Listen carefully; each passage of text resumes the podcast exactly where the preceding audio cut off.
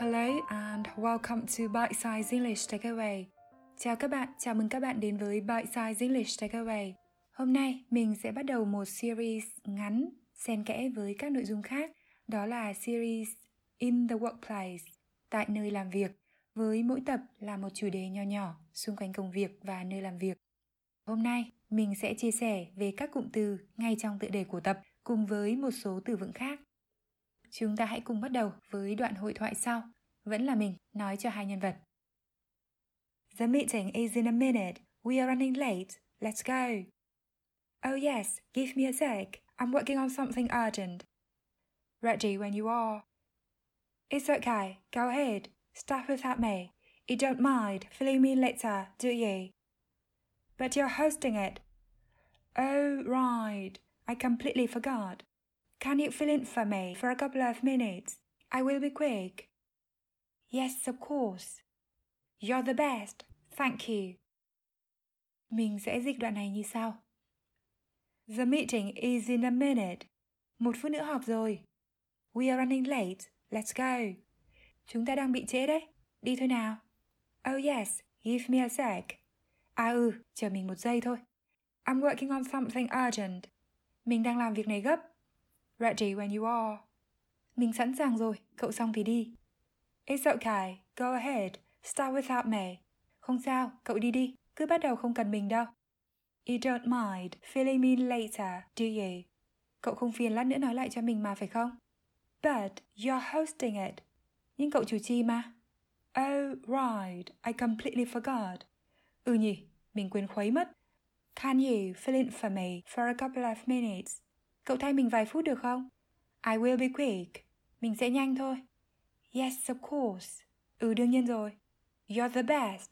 Thank you. Cậu là nhất. Cảm ơn cậu. Chúng ta hãy cùng xem từ vựng của đoạn hội thoại. Những từ vựng câu nói này thường được sử dụng ở nơi làm việc nhưng cũng được dùng rộng rãi trong các tình huống khác. Đầu tiên chúng ta có be running late. Be running late đây là dạng tiếp diễn với động từ run. Late là bị muộn, bị trễ. Be running late nhấn mạnh vào quá trình diễn ra là đang bị trễ, không thể thực hiện một việc gì đó hoặc không thể đến một nơi nào đó đúng vào thời gian đã thỏa thuận hay dự kiến. Có thể là việc bị trễ chưa xảy ra, nhưng khả năng bị trễ là gần như chắc chắn hoặc được dự tính sẽ xảy ra. The meeting is in a minute. We are running late. Một phút nữa là họp rồi, chúng ta đang bị trễ đấy. Ví dụ khác. I'm running a bit late. Could we meet at 4.15 instead of 4? I'm running a bit late. Could we meet at 4.15 instead of 4? Mình đang đến trễ một chút. Chúng ta có thể gặp vào 4 giờ 15 thay vì 4 giờ được không? Tiếp đến là một từ khá quen thuộc. Đó là a sec. A sec. Nhiều bạn chắc biết a sec là viết tắt của a second là một giây. A sec cũng có nghĩa là một khoảng thời gian rất ngắn. Lưu ý âm cuối của từ này là k. Sec. Give me a sec. Give me a sec. Give me a sec. Chờ tôi một giây hay, chờ tôi một chút xíu. Tiếp đến, chúng ta có một cụm từ mà mình thấy khá là thú vị. Đó là ready when you are. Ready when you are hay câu đầy đủ là I'm ready when you are. Ready là sẵn sàng. Bạn nói câu này khi bạn và một người nào đó đang chuẩn bị làm một việc hay chuẩn bị đi đâu với ý là tôi xong xuôi rồi, tôi sẵn sàng rồi, chỉ cần bạn xong là chúng ta có thể bắt đầu. Từ tiếp theo cũng là một từ khá quen thuộc. Host. Host. Nhưng mình có một số lưu ý nhỏ. Từ này mình thấy nhiều bạn đọc là host nhưng lưu ý cách đọc đúng là host, không phải là host. Có lẽ chúng ta đều quen thuộc với từ host ở dạng danh từ, có thể có nghĩa là người dẫn chương trình. Ví dụ, a TV host, người dẫn chương trình truyền hình, hoặc nghĩa là chủ nhà, hay trong lĩnh vực du lịch khách sạn thì là chủ một đơn vị lưu trú. Và host còn có một nghĩa quen thuộc nữa là người, nước hay đơn vị đứng ra tổ chức một sự kiện nào đó.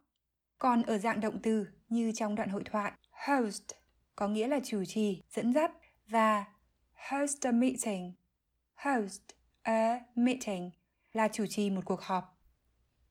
Tiếp đến, chúng ta có một phrasal verb, cụm động từ với động từ fill và giới từ in, đó là fill someone in hoặc fill someone in on something.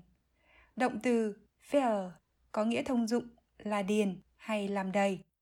Cụm động từ này có nghĩa là thông báo hay cung cấp thông tin cho một người về một việc nào đó, thường là thông tin quan trọng mà họ bỏ lỡ do không tham dự hay tới trễ một cuộc họp hay một buổi trò chuyện vân vân, hay chỉ đơn giản là họ chưa được biết tới thông tin đó. You don't mind filling me later, do you? Cậu không phiền lát nữa nói lại cho mình mà phải không? Trong tình huống này là nói lại cho người đó biết các thông tin, những việc được bàn trong cuộc họp. Ví dụ khác, He filled me in on the details of the plan. He filled me in on the details of the plan. Anh ấy nói cho tôi biết các chi tiết của kế hoạch. Tiếp theo chúng ta có fill in for, fill, in, for. Đây cũng là phrasal verb, cụm động từ với động từ fill và giới từ in, nhưng có nghĩa khác với cụm từ ở trên. Fill in hay fill in for someone là tạm thời làm thay việc cho người nào đó vì họ vắng mặt hay vì một lý do khác không thực hiện được công việc của mình. Can you fill in for me for a couple of minutes? Cậu thay mình vài phút được không? Ngụ ý ở tình huống này là cậu chủ trì cuộc họp thay mình vài phút được không? Hay ví dụ khác, Jane sick, so I'm filling in for her. Jane sick, so I'm filling in for her. Jane bị ốm nên tôi đang làm thay cho cô ấy. Lưu ý cùng là cụm động từ của động từ fill với giới từ in, nhưng trong cụm từ fill in hay fill in for someone, fill là intransitive verb, nội động từ, không cần thân ngữ theo sau. Ví dụ như câu trên, chúng ta có thể nói Jane is sick, so I'm filling in. Jane bị ốm nên tôi làm thay. Còn cụm từ ở trên, fill someone in. Fill là transitive verb, ngoại động từ phải có tân ngữ theo sau. Someone theo sau, fill, nói cho ai biết. Đó cũng là cụm từ cuối cùng của tập này. Các bạn có thể xem lại từ vựng, hội thoại và cả ví dụ trong blog của mình theo đường link trong phần giới thiệu podcast hoặc trong phần chi tiết của tập. Cảm ơn các bạn đã lắng nghe. Take care and until next time.